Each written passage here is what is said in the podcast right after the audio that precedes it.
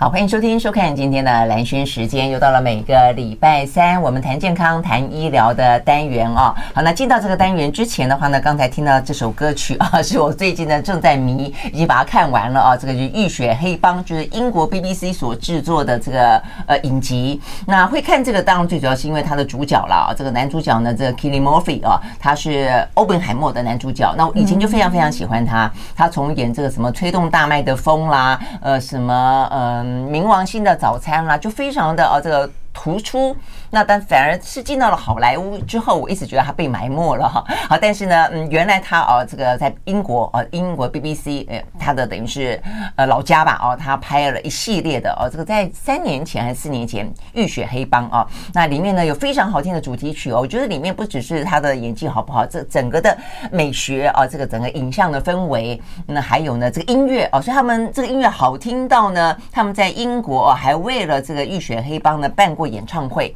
就是把他们所有呢，呃，这个影集里面曾经出现过的歌曲呢拿出来唱哦。那事实上呢，这个 Kenny Murphy 他本身以前一开始出道也是一个歌手。好，所以我们今天播放的这首歌呢，就是来自于呢。这个影集《浴血黑帮》当中的主题曲一开始呢，有这个教堂钟声，所以很很诡异啊。这个教堂钟声代表的是一个圣洁，但是呢，整个的黑帮呢代表的是邪恶哦，所以邪恶跟圣洁的冲突。呃，有 Nick Cave 啊，and 呃 Bad Seed 啊，这个呃歌手我们以前也曾经介绍过，mention 他的歌曲的 Nick Cave 啊，原主唱是他。那他的话呢是一个澳洲歌手。那你想到这个教堂钟声的话呢，跟我们今天的呃这个节目内容也不无关。关系，呃，我们经常会到这个欧洲的一些小镇啊，这个小镇呢都很慢活哦，那有非常古老的街道啊，这个很大的石块，然后远远的呢，在这个牛呃弯弯曲曲的小巷啊小径的这个斜坡的尽头，就会有个小小的教堂，那所以经常会听到远方的钟声啊，这个教堂的钟声，那种感觉非常的呃宁静啊。那为什么跟我们今天的呃这个节目有关呢？我们今天要讲的是有哪些？呃，欧洲的小城市基本上是一个长寿村。那这个长寿村是不是有它的一些呢很特殊的原因？为什么他们这些人住在这个地方会长寿？只是基因问题吗？还是其实有别的一些状况？好，所以我们今天呢要介绍的就是《康健》杂志，它的封面呢讲到的是呃解密蓝区超长寿餐桌啊。事实上呢，国际当中有研究调查，有一个所谓的蓝区啊，这个蓝区当中有五个地方，呃是。特别哦，这个有出产人瑞的地方，那为什么这五个地方是蓝区？他们的人瑞特别多。好，所以呢，今天现场邀请到的就是康健杂志的总监张雨婷到我们的现场来。Hello，雨婷早安，蓝萱早。嗯，OK，很羡慕雨婷啊，她为了这个专辑看了以后才知道哦，所以他们去了啊这几个呢地方，尤其是里头的，我讲到应该有那种小镇氛围的啊，就是呢，嗯，意大利的萨丁尼亚岛，对不对？嗯，没有，我先澄清是很艰苦的。对对对，我讲，呃，在媒体工作，每次说啊，你要去出差啊，啊，好棒哦，大家就很羡慕。然后呢，媒体记者就说啊，其实它是一个苦差事。对，可是我觉得都不错啦，只要是出国开眼界，都是一件好事情。是，那当然，对不对？OK，好。所以呢，你们去了呃哪些地方？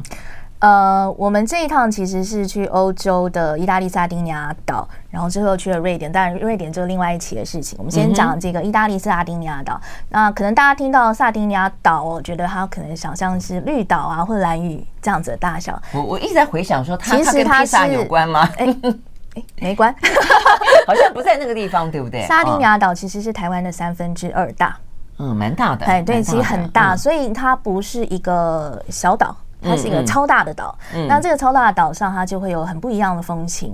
呃，它的沿海，沿海地方，你可以想象，就有点像是，嗯，那种地中海的悠闲的富人度假区。嗯，是。对，沿沿海是这样非常观光的风情。哎，它在意大利的哪哪里？因为意大利本来就是一个像靴子，有个角那，很多岛嘛。哦，西西里岛，呃。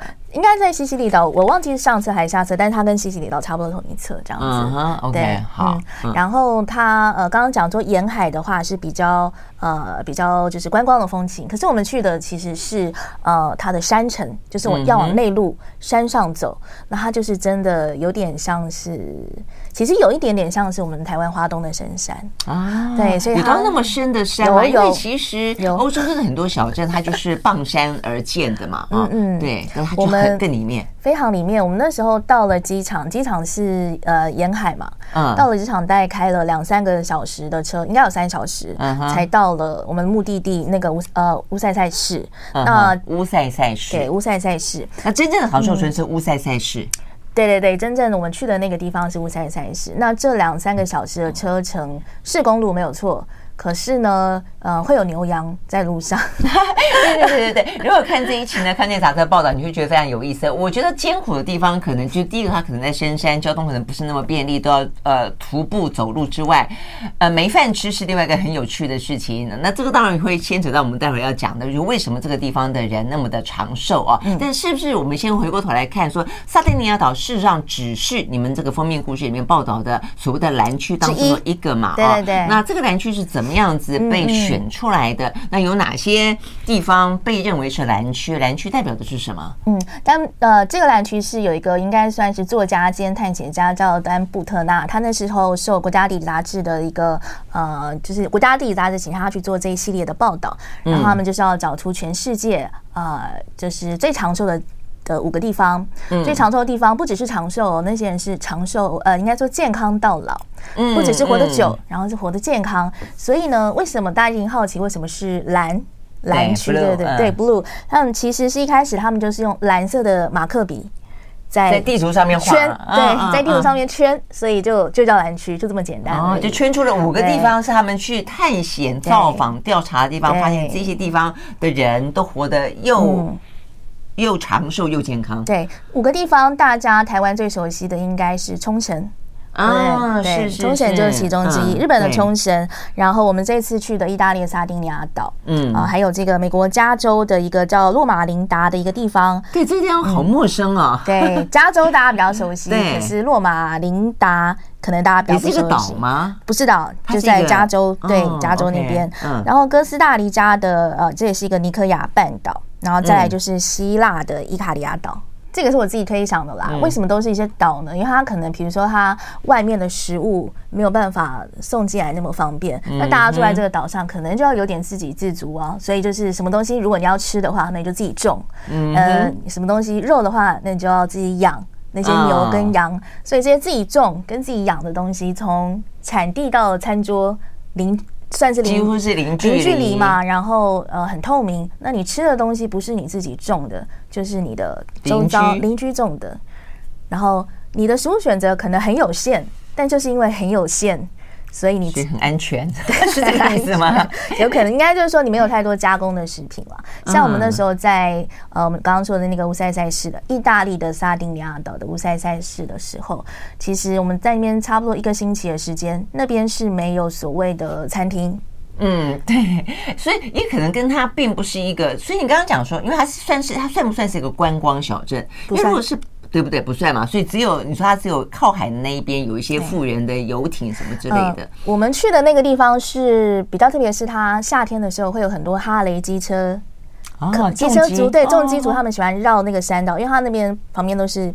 山路，所以有很多哈雷机车族会经过，就是经过，没有在那边住啊，或者什么的。对，它不是观光区，所以不是观光区，你想见它就是几乎没有什么民宿啊，没有什么 for 外外人的餐厅，是不是？民宿可能有啦，但是就是很少数这样，很少数有。嗯嗯，我们住的地方这样。好，所以你听这个雨婷这样描描述起来，你大概就会知道说，哦，所以这些人。呃的长寿跟他自给自足吃自己的有关系，很大关系。所以我们呢那么长外食，对啊，我们那么的方便，那么多的方便，事实上呢是一个非常不健康的环境。你诱惑特别多，然后呢，你因此碰到的还包括一些外界的侵扰啊。他们过的是一个蛮与世无争的、蛮田园式的生活的哦。好，我们休息再回来，所以我们能更进一步的就进到里头去，呃。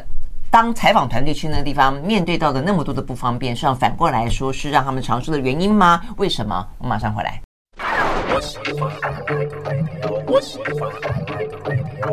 好，回到蓝轩时间，继续和现场邀请到的康健杂志的总监啊，这个张雨婷来聊天啊。这个聊的呢是在世界上面啊，这个有这个探险家，或者说我们讲是呃国呃国家地理频道实际上是蛮蛮呃蛮权威的哦、啊，一个呃世界呃，它其实呃做的很多是一些什么探险啦、地理啦、人文啦等等的、啊、这些内容嘛啊。嗯、那等于是他们选出来全世界五个地方哦、啊，这个符合所谓的蓝区，这个蓝区的人呃呃都活得很长寿。且都很健康，嗯，呃，那个长寿不是一般的长寿哦。你看这个呃，雨婷他们报道里面，动不动就一百岁，然后九十七岁，啊，这个九十三岁啊，那都是，而且呃，不用拿拐杖，或者说拿拐杖就在拿拐杖，还是健蛮健步如飞的嘛，而且都在活动，对，就都，所以你描述一下好了，就是他们那边的老人家到底是怎么个不老法？好，首先那个我们去的乌塞赛事刚刚说的是呃山城嘛，所以其实它这个小城里面呢，几乎都是斜坡的道路。嗯，那个斜坡不是缓斜坡哟，是蛮陡的斜坡。嗯，所以它你可以想象在那边啊、呃，你去哪里可能都要用走的。嗯，那那边呢，刚刚说没有所谓正式的餐厅，有那种吃早餐的咖啡厅啦，有两家，嗯嗯、但没有什么什么。可以做去吃的干面啊什么的，你可以吃干面，OK OK，没有那种东西，没有餐厅，然后也没有所谓的蔬果店，应该这样讲，没有没有卖蔬果，哎，为什么没有卖蔬果？他们自己种嘛，对呀，他每他几乎每一家的那个后院就是一个小菜园，那他就会种一些很基本他们的嗯他们常吃的东西，就是比如说。番茄啊、洋葱啊，或者是他们调味常用的一些柠檬啊，反正一些很基本的，它食材要用的，它都是自己种。然后呢，肉肉哪里来？就是他们其实，我跟当地的居民问说，那边很多人其实都还是还有猎人证哦，这样子，对他可以会自己去打猎，对他可以自己打猎。然后那边很多人都是养羊。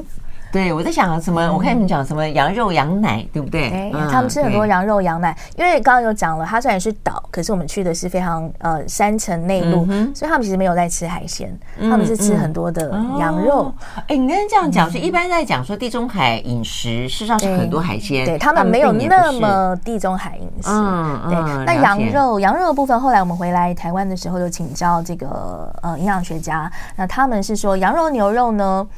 呃，里面当然有很好的营营养素之外，有很大的重要一点，他们是用放牧的。嗯哼，对，放牧的话，它其中有一种好的一个应该算是亚麻油酸。如果你的牛羊是用放牧的话，那种好的亚麻油酸，它的比例会特别高啊。所以，所以他们虽然没有吃到呃，可能地中海饮食当中鱼肉啊那边的那种大家比较熟悉 Omega three，但是他们这种很好的油酸，呃，很好的这种呃营养素，也有透过放牧的羊、放牧的羊奶。羊乳酪都可以得到补充。嗯哼，那现在经济情况比较好一点的话，他们有稍微吃比较多肉，所以那边的人开玩笑说，以前我们都不会胖的，因为我们。啊，难怪，因为我看你访问一个人，那个女儿，她说他们的健康是穷出来的。对啊，因为以前以前真的就是食物选择比较少，那当然现在环境有比较好一点。嗯，对，他有点开玩笑啦，不过可以想想见，就是说那边的食物选择少，可是都是看得到的，你知道，你完全知道你吃什么。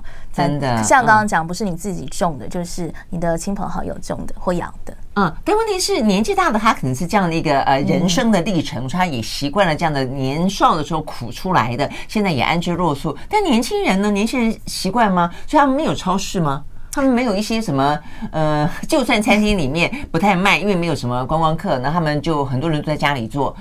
但是那那超市总会卖一些生鲜蔬果吧？他们难不成只吃呃马铃薯、洋葱跟番茄吗？没有，还是要 要还是要厘清一下。就是虽然它是一个是一个长寿村啊，听起来非常美好，但是它有它的一些困境啦，也要必须老实说。就像所有的长寿村一样，一定是青壮年是。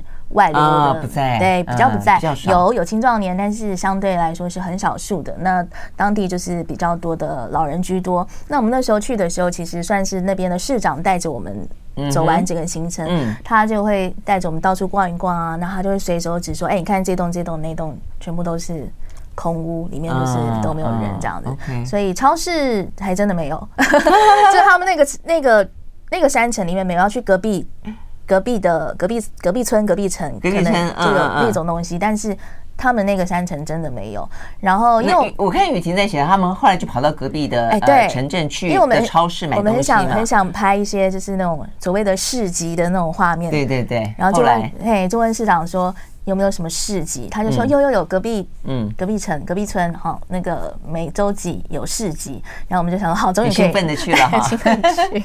结果，结果他就是，嗯、呃，大概十摊以内吧，很少。对，所以我看了以后也是觉得，哦，嗯嗯嗯，所以逼得雨天、雨天他们那在那边访问的那那些天，就自己要煮，对，自己在住的地方煮东西。嗯，因为如果你想象中的像我们台湾的这些市集，哇，那真的澎湃到，对啊，这个摊位绵延到天边啊。比如说呢，对啊，我们我们是这个样子啊。对他们那边真的就不是，嗯嗯、我们想象中的市集或所谓我们的菜市场，大概一进去就数十摊在那边，他那边带你从进入口看就看到底了。呃，其中特别是我们访问一位九十七岁的老先生马利欧，他是算是当地呃最老的男性哦。嗯、那他九十七岁的话，所以人瑞的是女性。一百岁那位是女性，对，我们访问访访问主要访问了两位老人家。那一百位那位一百一百多岁那位是女女性，然后是他们那个城里面年纪最大的。那她相对的行动稍微有一点不方便，可是还算是非常有精神，讲话什么都非常利落。然后甚至她还可以背书背诗。就他年轻看过的诗啊，现在也持续在看哦的那些诗。对呀、啊，哎，他们都没有健忘失智的问题哈。哎，对，还真的没有，他就这样背出来。然后他其实看那些书，他也没有再戴那个老花眼镜。对啊，真的，真的蛮神奇的。这是我觉得很神奇的地方。对对，然后他在我们访问的期间，他就跟我们这样子一直聊，一直聊聊聊，他也没有觉得。累累，对，那因为我们有时候在台湾看到一些老人家，就他可能真的大概九十几岁、一百岁了，可是你会觉得他讲话已经有一点，嗯嗯，喘啊、忘啊等等。对对对，可能没有那么顺畅。可是那位呃一一百多岁的老太太，她是没有这样的情况，她是这样子。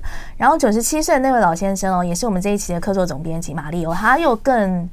开朗活泼了，他完全就是非常非常的健谈。他甚至呃，因为我们有跟着他去参加一个餐会，嗯，那那个餐会刚刚不是有讲过说很多的那个哈雷机车重机组啊是哎、欸、会经过嘛，开经骑车经过，那真的就是有重机重机组骑车经过的时候，他也随便跟人家聊天呐、啊，嗯，就完全不认识的，嗯，嗯对，就非常健谈，对对对，双浪。这边有有有图片，如果有看我们的视频的话，这个看我觉得大概七十几岁的人吧。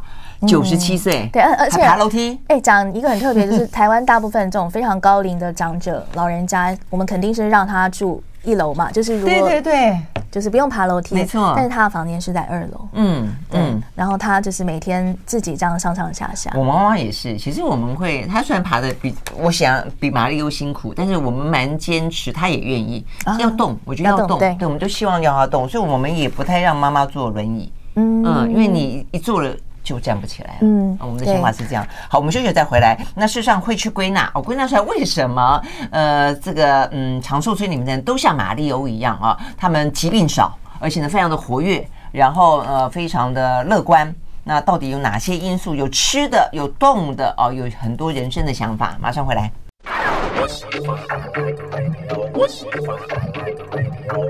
好，回到兰萱时间，继续和现场邀请到了康健杂志的总监啊，这个张雨婷来聊天啊。呃，我现在手上拿这个画面呢，是也是马利欧，对不对？不是，他不是，他是另外一位。他几岁？他也八十几，八十几岁。嗯，这个好漂亮的花园里面，拿着这个呃铁锄在除草。嗯，所以劳动，劳动的，对对对。而且呢，你看那么漂亮的环境啊，你心情不好都很难。好，所以我们来总结一下，到底我们刚刚讲了吃的。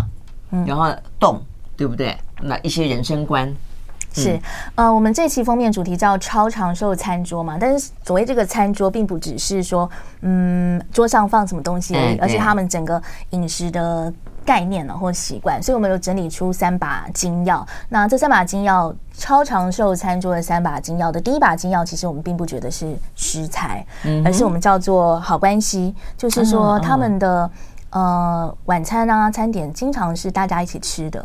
哦，就这个老人他并不是他不是独食的嘛，嗯、他或许不一定是跟家人，可能就是比如说周遭的好友啊什么的，嗯、或者是说他们每到嗯黄昏那种下午的时候，他们会出来散散步，就聊天，嗯、就是很一般。你在台湾也可以看得到的那种农村的景象，对，对，但是那个就非常的重要。呃，这种。关系有这种紧密的互动，一是让他们觉得呃幸福嘛，有安全感嘛。嗯、另外一个就是有也有请教过国内的这个呃专家精神科的医师，他们是说，其实很多老人他需要有一种类似仪式感，也不是说仪式感，一种就业节律的东西。很多老人如果他是独居或他是朋友不太多的话，他可能一整天就是待在房屋子里，嗯、他甚至连灯都没有开。嗯，是。那你白天灯都没有开，反而是晚上开灯。嗯，那你的就业。是颠倒的嘛？所以很多的老人睡不着，是因为他根本他的昼夜是颠倒的。可是他像他们这样，他的。跟大家每天跟大家一起吃东西哦，不管是午餐或晚餐，或者说黄昏的时候，大家一起出来散散步，嗯，这就是晒太阳之外，嗯，那就是一个很好的一个昼夜节律，让他有昼夜节律的一些活动，嗯嗯，所以反而我们第一把金要整理出来是这个，这样子，这个听起来，对对对，我觉得这个蛮蛮重要的，对对，所以所所谓的超长超长寿的餐桌，我们看来反正最重要不是食材，嗯，那当然生活作息，哎，是一个生活作息，一个很好的互动跟关系。那当然第二把金要还是食材啦，只是说食材，他们也不是像我们想的那么严格，说，呃，很有健康意识，说，哦，我就是一定要吃超多食物，呃，植物啊，或者说我一定要多么的节制。就像刚刚讲，它植呃食物的选择根本不多，所以他就是他也只能他是自然而然的这样吃。因为我们去当地访问的时候，也有问一些老人家说，哎，你知道你们是在蓝区里面吗？嗯，他们就是有的知道，有的也不知道这样子。嗯，对他们，然后或者是说，他就算知道。呃，我们是在蓝区里面。你要问他，你为什么真的那么长寿的话，他其实也整理不太出。嗯，他们就生活在其中，对，他们就生活在其中，它只是自然而然的。但它食物还是有些特色，比如说他们吃蛮多的马铃薯啊，然后很多的豆类。那豆类当然也有很好的植物性蛋白嘛，还有刚刚讲的羊奶呀、羊乳酪，这些都是对健康非常好的。所以第二把金要是食材，嗯嗯，而且简单跟原食物、原型食物，我想就是大家一直在强调的嘛，自己种、自己烹调，然后。都是周或自己种，或是周遭亲友种的，像刚刚讲的，从产地到餐桌是，嗯，零距离，很透明这样。真的哈。然后调味也是蛮简单的，就是也不知道是简单还是偷懒了。哎，可是说实在话，真的哦，你去欧洲很多地方煮东西，我觉得都我们会觉得味道很单调啦。嗯，对对，但是他们就是这样子，很很习惯。嗯，对，大概就是有。柠檬啊，橄榄油啊，嗯，还有那个醋，那个什么，欧洲很有名的那种醋，红酒醋，对对对，就那几样，嗯嗯嗯，所以他们调味就是那些，对啊，所以我们当然，呃，我们都很习惯吃的很丰富、很澎湃、很很精细、很复杂。那这部分我觉得就是大家尽量啦，尽量。然后到了年纪更长之后，如果伴随着劳动，因为现在不可能什么东西自己种嘛，对，对我们来说的生活不太可能是这个样子的，但是。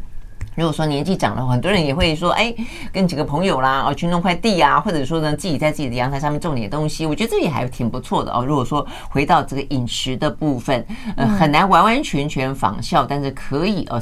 汲取他的精神 跟原则。好，是对。那第三把金钥匙呢？第三把金钥，哎，刚刚我那个想要补充一点，嗯，就是台湾的老人家可能很少看到说每餐都还吃饭还有配酒的。但是我们那个九十七岁的那个客座总编辑，他是确实每餐他他都还会喝一点，喝点什么酒？葡萄酒。对，嗯嗯，他还觉得那是他一个让他很开心的那个嗯。好啊，对啊，对。第三把金钥就是好肌力，肌肌肉的肌。嗯，那像刚刚讲的，他想要吃的东西，他要自己种，那自己种就是一种运动啦。对啊，他要自己种，自己摘采，然后呃，生活的周遭全部都是呃斜坡陡坡，去哪里都要自己走路，所以包括他去种。他们现在老人种菜不是真的为了工作的种菜，就是去劳动劳动这样子。所以他包括走去那个菜园啊，或者出去串门子，他想要吃的东西，他要自己自己自己安排的话，都是需要自己动手、自己走动、自己走路的。那斜坡的好处呢？呃，有请教国内的专家，他们是认为说，台湾可能很多。嗯，老人啊，长者或民众会觉得说啊，那我常爬楼梯就好了。嗯，但是如果说斜坡跟楼梯比起来的话，呃，陡坡其实是比楼梯来讲的话，它对关节的压力是比较小的。对吧？我我也觉得，因为爬楼梯这样一阶一阶的呃感觉，就是事实上你膝盖受力会来的更更重的。对，那嗯，哎，可是我我到欧洲有些社区，嗯、呃，他们会老人家会有那个很方便的车，现在台湾也有很多了啦。呃，早年其实欧洲很早就有了，就是他们，所以他们连在他们附近的呃社区里头，他们都不坐那种有点像是电动车，没有哎、欸。都真的要用走路哈？他们要不是走路，要不然就自己飙车。我说汽车的那种飙车啊，真的吗？飙车，飙车，真的八九十岁就嗯嗯嗯飙车，飙车。因为我们那时候，我们还是有就是必须要去山道上，就是那个采访还是什么之类的，或者说就是你站在路上，然后就看到很很车子很快的这样开过去，十五这样过去，然后都是老人啊在里面。哦，真的吗？那他们可以可以有驾照吗？因为像台湾不是这个不清楚啦，但是当地就是好像也没有。或者他们不是以年龄做限制。坦白讲，我觉得现在所谓的高龄呃海啸，不是不要讲海啸，就高龄时代来临的话，如果你用年龄做限制，我觉得可能会有一些呃中间会有一些误差。就有些人其实年纪长，但他健康的很。对，对不对？实际开车的人到底几岁？我就是应该至少七八十岁，应该是有，有没有到九十岁不是很确定。但是因为我们台湾真的很少看到老人开车，但是我们在那边的时候，就看到开快车过去的几乎都是老人啊。对，但如果说当他的手脚敏捷，眼睛也也都没问题的话，他当然可以开车啊。其实开车是一个很好的运动啊，因为你的手眼啊什么要协调嘛，而且你的对你的认知力要很好。是没错，哇塞哦，原来他们的运动是飙车啊。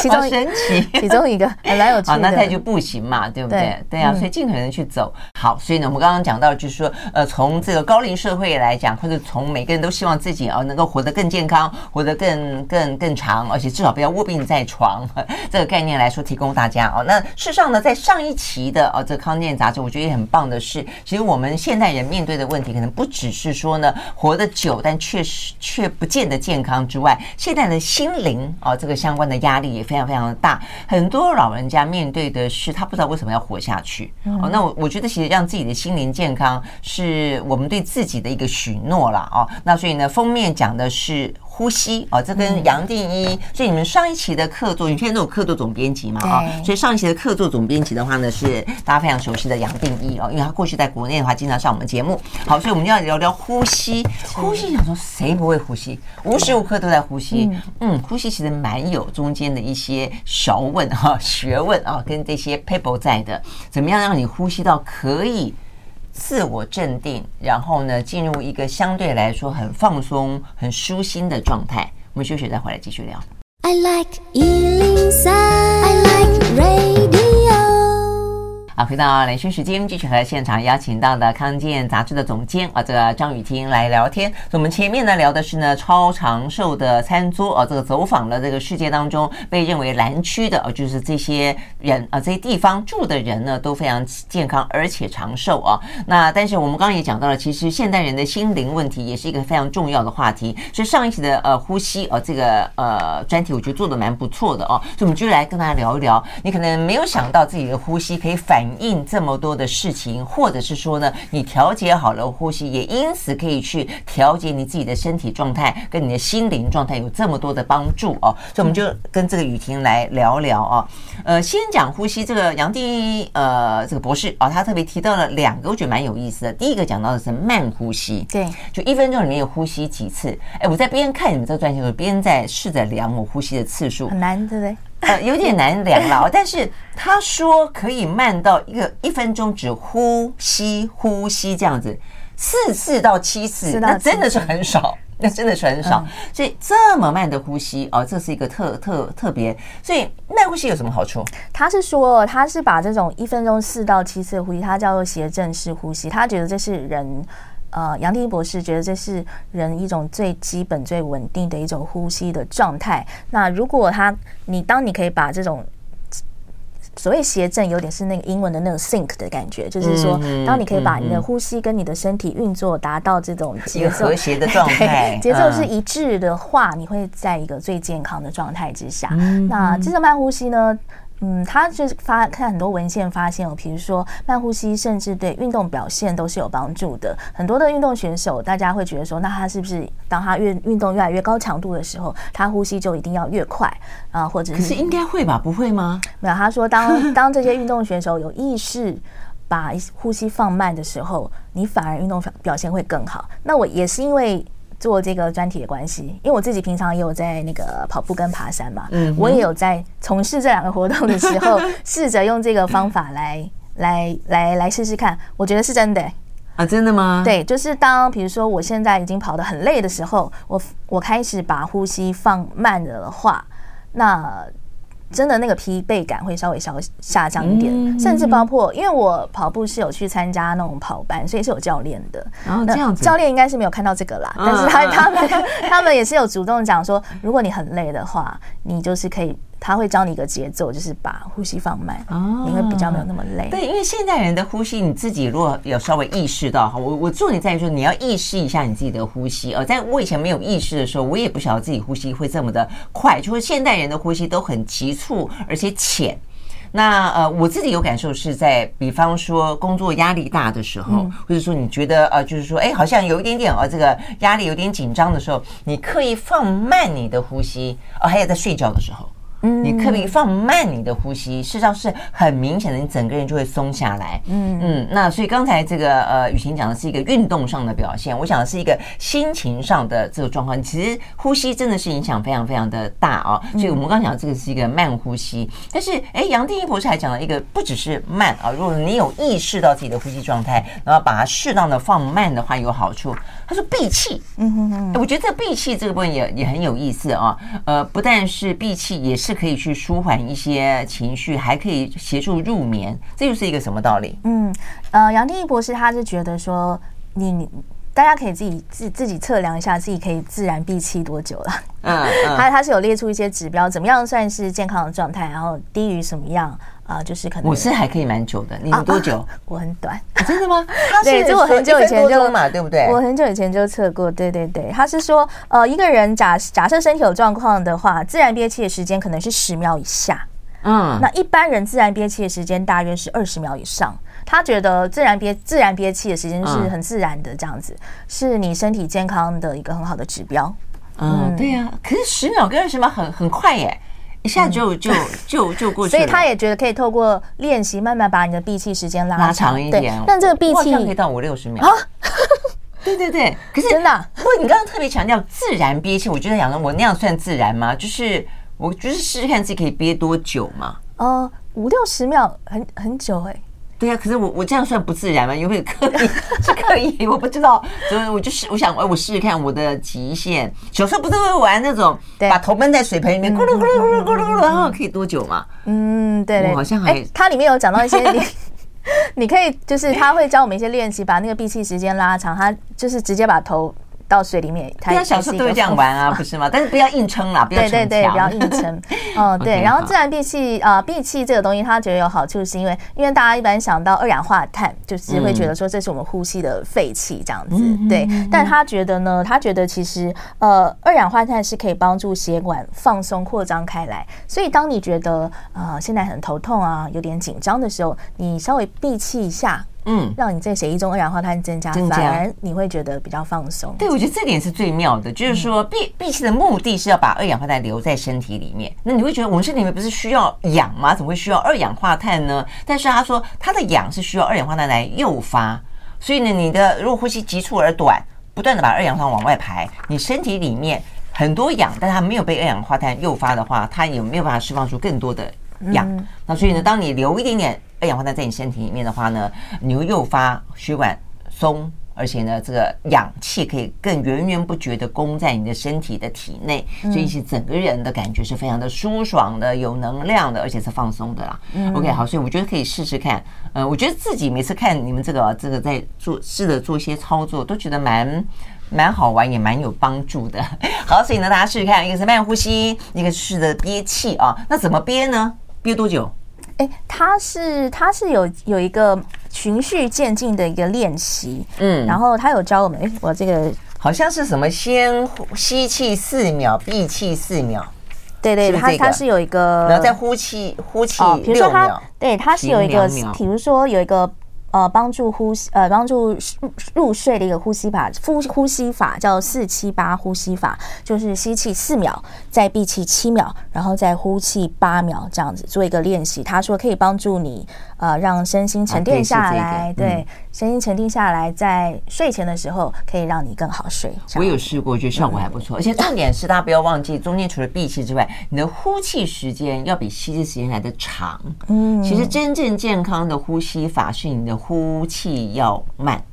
慢慢吐，慢慢吐，慢慢吐。OK，好，大家试试看，然后休息了再回来。然后你可以想象得到吗？呼吸也跟声音有关。当你很好的呼吸的时候，你的声音的表现会相对来说来得很更好，哈，跟上更有力量。马上回来。I like 103, I like radio 好，回到兰萱时间，继续和现场邀请到了康健杂志的总监张雨婷来聊天哦。所以呢，我们要聊一个听起来真的是打从生下来，你大概从来没有想过说要怎么样去呼吸，呃，这个呼吸是与生俱来的。但是事实上，呼吸呃真的是这么的简单吗？我们都有好好呼吸吗？那显然的，现代人的呼吸真的是又紧张又急促啊，又短。那反映出来的是我们的自己不知道的一些身体跟心理的状态啊。好，所以我们刚。刚刚讲到，除了啊杨定一博士的呃这个推荐大家几种方式之外的话呢，呃，你们也访问了一个声音教练，对不对？他也提到了呼吸的重要性。是我们做了后面除了杨定一博士之外，我们还访问了几位我们、嗯、我们认定是呼吸职人。那这个呼吸职人可能跟大家想象中的有点不一样。比如说，我们访问了声音教练魏世芬老师哦，讲到声音教练，可能大家。不会特别想到说跟呼吸有关，但是其实你仔细思考就会想到说，你声音啊、发声啊，包括你这个呃横膈膜啊怎么运作，其实都是影响声音的同时，它其其实就是一个呼吸在带动嘛。嗯，所以他呃魏世芬老师，如果大家可能有看一些比较多的报道的话，会发现很多企业，那比较有名的可能是鼎泰丰，都有请他去做呃员工的员工的这个声音的培训哦。那在他在声音的训练的时候，其实呼吸就是非常关键，非常。重要的一环，嗯，然后去访问他，蛮特别的哦。鼎泰丰他会要求他的员工声音是怎么样？欢迎欢迎光临，呃，类似这种，这个这个还蛮特别的。这个魏世芬，嗯，这个魏世芬老师，呃，老师是说，嗯，看你想要做什么样的工作，你想要呈现什么样的声音。你今天想要当董事长，或是你今天想要当 top sales，他可以帮你量身定制 你需要的声音，真的吗？哦，对，所以可能服务业，呃。招招待客人的，他可能需要某一种声音。然后就把把它训练出那样子的声音哦，非常有权威的，然后可被信赖的是一种声音，娇滴滴的，会撒娇的 是一种声音，大概是对，所以 哇，这个天也蛮好玩的。下次我们找呃这个魏老师来跟我们大家聊聊好了。那要 做什么样的声音，都跟你的呼吸有非常大的关系。那去访问魏世芬老师的时候也非常有趣，他可以从他给你讲话讲几句，可能他就是知道你的个性，他就是从你的声音来判断的。哇，你的声音紧不紧？相信，嗯，对，你的声音紧不紧？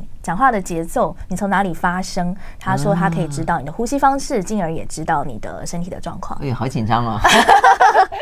我是我我听不出来 了。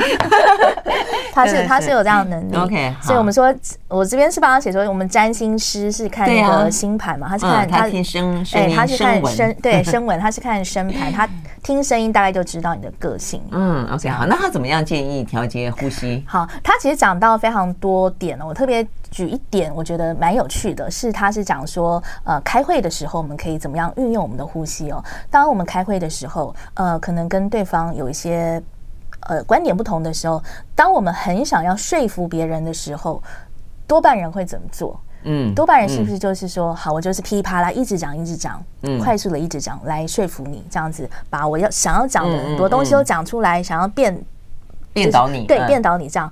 他说，这个时候你反而要把呼吸慢下来，嗯哼，你要停下来，嗯，你要停个几秒钟，停个几句话，这是为什么呢？因为他是说你要给对方一个吸收的时间，嗯哼，嗯哼，他你的论点才会更有效，你的想要表达意思才会更完整。所以，当你越想要说服别人的时候，你其实速度是要越慢的，你的停顿要越多，你的呼吸要越慢。嗯，这是我觉得非常有趣的，就是一般人可能开会啊，或是什么的场景的时候，很很极力的想要诉说自自己的论点的时候，想要说服对方的时候，都是又快，然后又很急躁的。可是他是说，你就是要反其道而行，这样这个有道理啊，有道理啊。你不觉得有时候沉默这件事情反而是更强有有力的说服吗？嗯，对。而且他说，当大家都在等答案的时候，突然之间。就不给答案，你就先停在那个地方。我觉得那个气氛本身的压力就已经够惊人了。而且你那个停顿也是你自己的一个放松的时间呐、啊。嗯，或者说不知道下一句要讲什么时候。对，基本上是放空，不知道，但是别人以为你是有谋略的，在这个呃调节哈什么样的节奏。嗯嗯嗯，还有他还有讲到很多啦，比如说你想要你自己的呃声音听起来是比较沉稳的时候，比较有权威的时候，那其实你的一些呼吸都是要更深更沉，那你的呼吸往下的时候，不是只在这个上半部的时候，真的有运用到横横膈膜的时候，你的胸胸腔才会打开来，这样你的声音出来才是沉稳的、有力量的、有权威感的。嗯，大概是这些。那如果想要亲切一点呢？想要亲切一点的话，他他他的 他中间有跟我讲的非常非常多，比如说他他从声音就可以听得出来说，什么样的人在工作场合中会赖皮。连会赖皮都听得出来，哇塞，太厉害了！这个讲一下怎么样会赖皮？他说他是他有他是用模仿的啦，嗯，他现场就模仿某一种声音，说你只要听到这种声音，就会知道这种人他都是会用撒娇的来。嗯，我就说嘛，撒娇实际上是有对，用撒娇的来闪过他的工作，然后他就模仿了某一种声音。他一模仿那个声音，我就想到我们办公室的某一两个人啊，真的吗？那你你模仿得出来吗？就撒很撒娇的声音啊，就是那种撒娇，比较高亢的一种撒娇的声音。哦，这我还真不会，对，我要学一下。他模仿了很多，还蛮有趣。然后他是说，有的时候讲话太快的人哦。他其实是呃，就是他是呃，有时候时候其实是蛮委屈的。就是你看他讲话很急促，然后气不是很顺的人，他其实是因为他自己的思绪不停的转变。那为什么他思绪要不停的转变？他气为什么那么不顺？讲话有点 不是很顺畅，坑坑巴巴，又有点急躁的话，嗯，是因为他一直在思考说，我讲的话你会不会喜欢？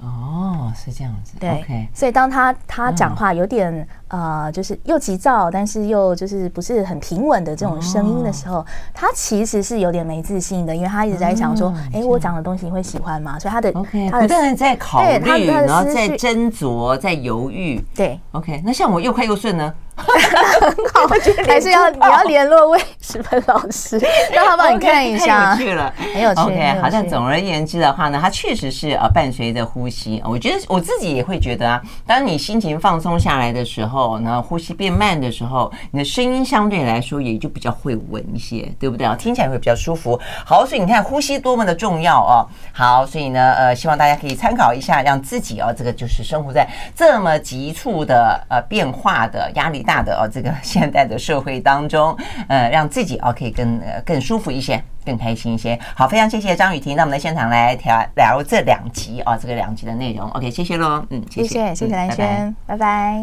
好，接下来呢要跟大家说一个呢有趣好康的中广的有奖征答活动。那是因为呢接下来是月圆人团圆的中秋节快要到了哦。那所以呢中广公司呢为了和听众一起欢度呢中秋佳节，特别举行了中秋经济学有奖征答活动。听众朋友呢只要锁定中广流行网 I Like。Radio 的节目，收听了活动的讯息，就有机会呢拿到呢中广为你们准备的中秋好礼啊！那活动的方法呢非常的简单，只要你上脸书搜寻呢中广流行网 I Like Radio 或者中广活动专区官方粉丝专页，然后呢在活动的影片贴文底下留言答题，就可以呢参加活动。我们会从留言当中抽出幸运的听众朋友。好，那我们今天呢提供的中秋好礼是由 H C HCG。合成集团宝龙公司所提供的负离子空气净化器，那它最主要当然是可以去除啊，这室内常见的有害气体，提供了一个更舒适、更健康的环境。OK，好，所以呢，赶快上中广流行网 I Like Radio 或是中广活动专区的官方粉丝专页来看问题、留答案。预祝大家中秋节快乐！